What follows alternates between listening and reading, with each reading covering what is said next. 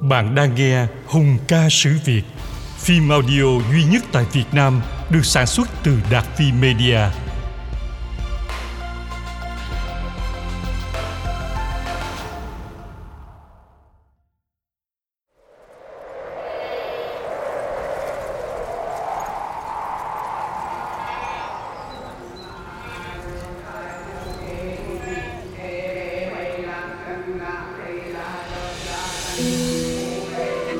Chuyện người Việt từ lưu vực sông Hồng xâm chiếm và sinh sống thành công trên vùng đất cũ của Chiêm Thành và Thủy Chân Lạp có nhiều nguyên nhân. Ngoài những ưu thế về cơ cấu chính trị, xã hội, phương thức sản xuất khiến dân số và năng lực quân sự của Đại Việt ngày càng bỏ xa Chiêm Thành, còn có những sai lầm chết người trong việc trị quốc của tầng lớp thống trị Chiêm Thành.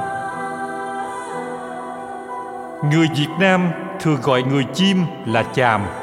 Tên chim thành là do người hán đặt ra. Người chim gồm nhiều sắc tộc khác nhau. Mỗi sắc tộc lại bao gồm nhiều thị tộc riêng lẻ, thường hay lẫn lộn đánh nhau. Có hai thị tộc mạnh nhất, thị tộc cây dừa, nari kela pamka hay là Kokosno, sống ở vùng đất Irapura, phía bắc thuộc các tỉnh Quảng Nam Đà Nẵng và Nghĩa Bình ngày nay. Dùng lãnh thổ họ có tên là Amaravati từ thế kỷ thứ tư đến thế kỷ thứ 10. Thị tộc cây cao chiếm cứ dùng lãnh thổ mang tên là Banduranga từ đèo Cù Mông đến lưu vực sông Đồng Nai. Do tập tục lề thói khác nhau nên giữa hai thị tộc này cũng thường xảy ra xô xát. Các thị tộc nhỏ khác tuy sống trong hai vùng này nhưng tại các nơi rừng núi vẫn giữ độc lập với nhau. Tổ chức chánh quyền không chặt chẽ như thế Từ nội bộ chim mầm móng chia rẽ vì sắc tộc đã có sẵn.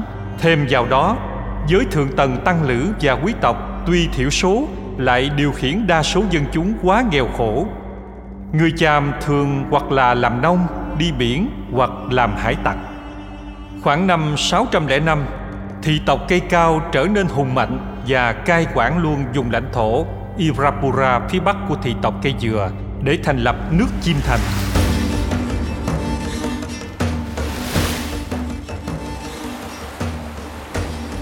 Chánh quyền chim thường đem quân đi cướp bóc hoặc chinh phạt khắp nơi. Trên mặt biển, họ tổ chức những đoàn cướp biển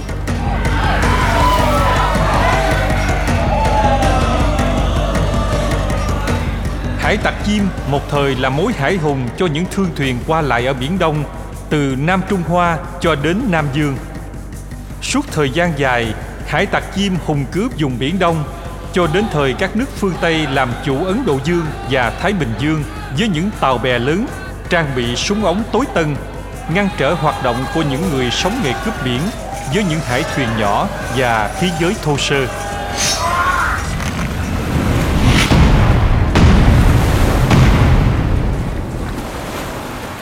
Các hải thuyền chim thường đi gây hấn nhiều nơi nên chim Thành thường bị các nước đem quân đánh trả. Trung Hoa tuy ở xa, nhưng cũng đã hai lần đến đánh Chiêm Thành vào các năm 605 và 1282.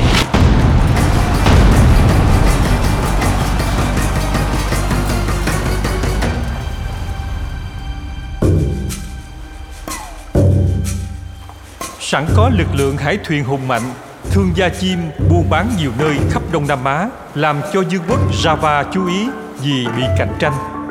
Người Java hai lần đánh cướp chim thành.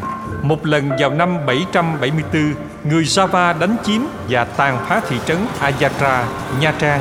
Và năm 787, họ đánh phá thị trấn Banra, Phan Rang, gây nhiều tổn hại cho dân chúng địa phương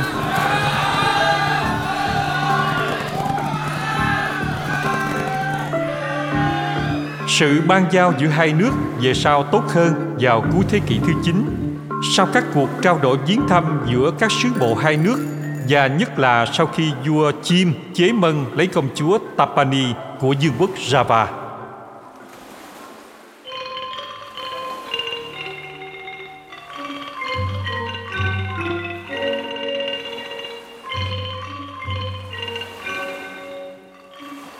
Sau khi Phù Nam, nước lân bang phía nam Chiêm Thành, bị chân Lạp sắp nhập vào giữa thế kỷ thứ sáu.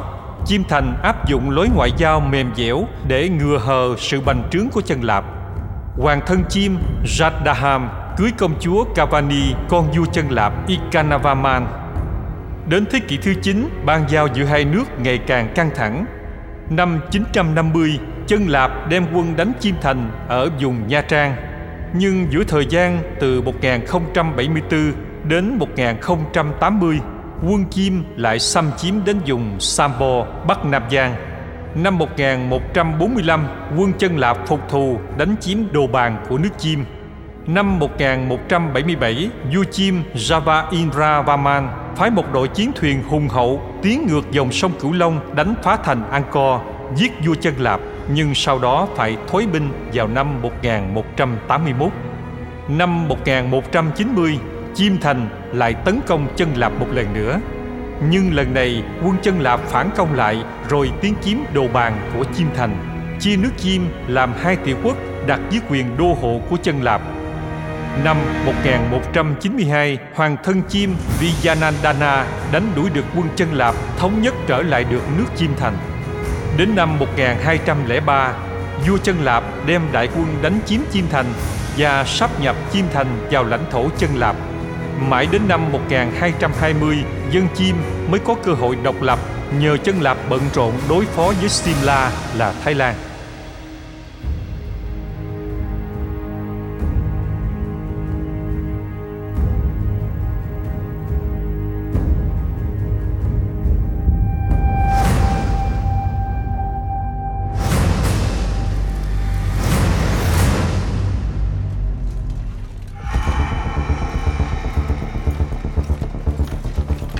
Thời gian dài, chim Thành thường hay quấy nhiễu miền Nam nước Việt.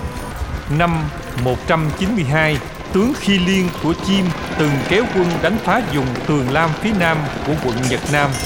Nhưng nước Việt suốt mấy thế kỷ vẫn phải chịu đựng vì mãi lo chống đỡ những cuộc xâm lăng của quân phương Bắc.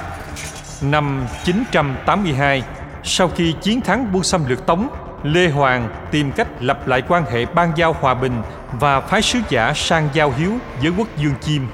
Nhưng quốc dương Chim vẫn giữ thái độ thù nghịch với triều Lê, bắt giam sứ giả của Lê Hoàng. Do đó, Lê Hoàng phải kéo quân tiến đánh thủ đô Indrapura, Đông Dương thuộc tỉnh Quảng Nam ngày nay.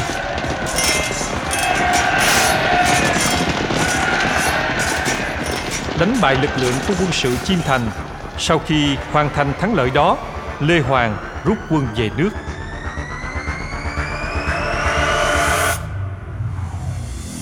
Năm 1069, Chiêm Thành lại liên kết với nhà Tống để đánh nước Nam. Một đạo quân do Lý Thánh Tông, Lý Thường Kiệt chỉ huy tiến đánh kinh thành Phật Thể tức Vichaya ở Bình Định.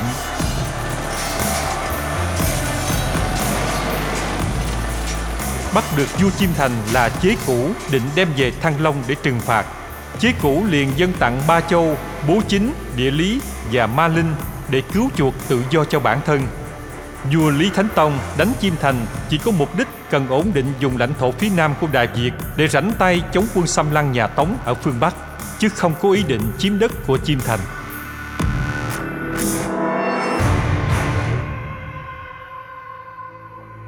Đến thời chế mân, vua Chiêm vì muốn cưới cho bằng được công chúa Huyền Trân đã hoàn toàn tự nguyện tặng hai châu ô lý Vua Chế Mân từng cưới công chúa Tapani của Java Nay lại được cưới thêm công chúa Quyền Trân Vì muốn bảo đảm an ninh cho triều đại ông ta. Nhưng suốt thời gian dài Chiêm Thành vẫn luôn luôn là mối đe dọa thường xuyên cho dân nước Việt. Nhất là dưới thời chế bồng Nga Người đã bao lần đem quân uy hiếp cả kinh đô Thăng Long. Suốt 30 năm dưới sự trị vì của chế bồng Nga Lãnh thổ Việt đã phải chịu nhiều cảnh cướp phá, hủy diệt cho nên sau này khi bị nước Việt trả đũa, Chim Thành bị mất đất đến chùng Amaravati.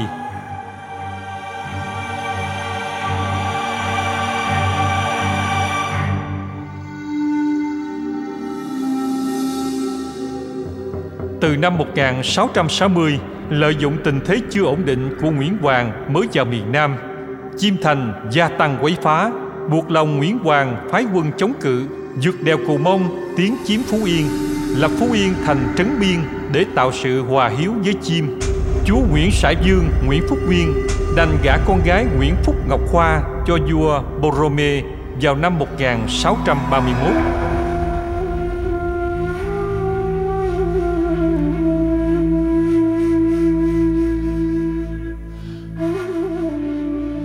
Năm 1653, vua Chim là bà Thắm đem quân đánh Phú Yên. Hiền Dương Nguyễn Phúc Tần đưa quân vượt đèo cả sang đánh. Bà Thắm thua, dân đất dùng Katara để xin hàng. Hiền Dương nhận rồi lập thành phủ Diên Khánh, trong đó có Nha Trang ngày nay. Năm 1692, vua Chim, bà Tranh đem quân tấn công phủ Diên Khánh Chúa Nguyễn Phúc Chu sai tướng Nguyễn Hữu Cảnh đến kháng cự. Qua năm sau, Cảnh bắt được bà Tranh và giải về Phú Xuân. Chúa Nguyễn Phúc Tần lấy đất chim còn lại lập ra Phủ Thuận, nhưng vẫn bổ nhiệm người chim như Kê Bà Tử, Ta Trà Viên cai trị Phủ Thuận. Như thế, đến thời này, nước Chim Thành đã không còn nữa. Tuy người chim vẫn còn một vùng đất tự trị ở Bình Thuận, đến thời vua Minh Mạng, Hoàng thân chim Bopranto cai trị dùng tự trị này lại theo về phe với tổng trấn gia định là Lê Giang Duyệt, nên bãi bỏ tổ chức hành chánh riêng của người chim.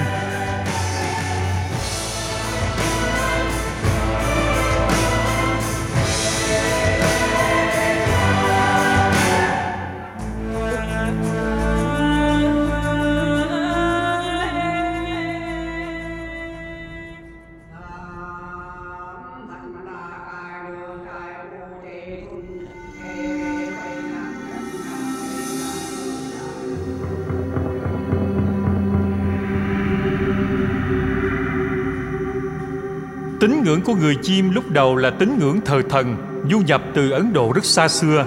Đến giờ vẫn còn thấy dấu tích qua tên gọi những vị thần Ấn Độ đó.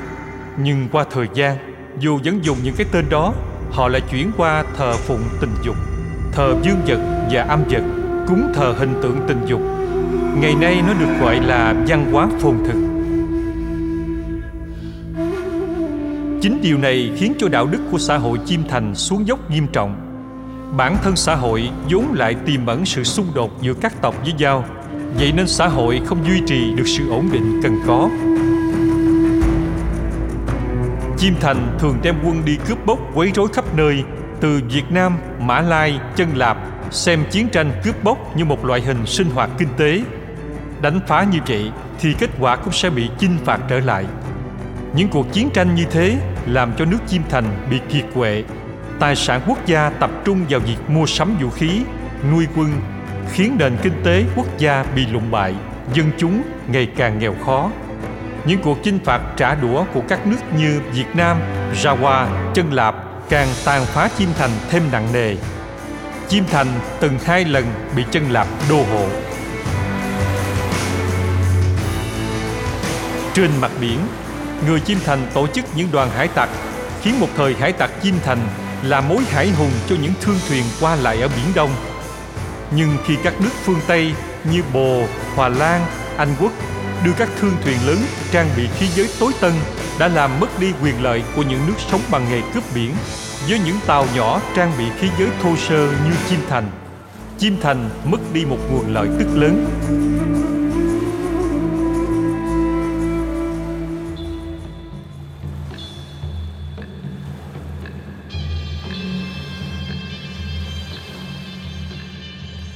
Nền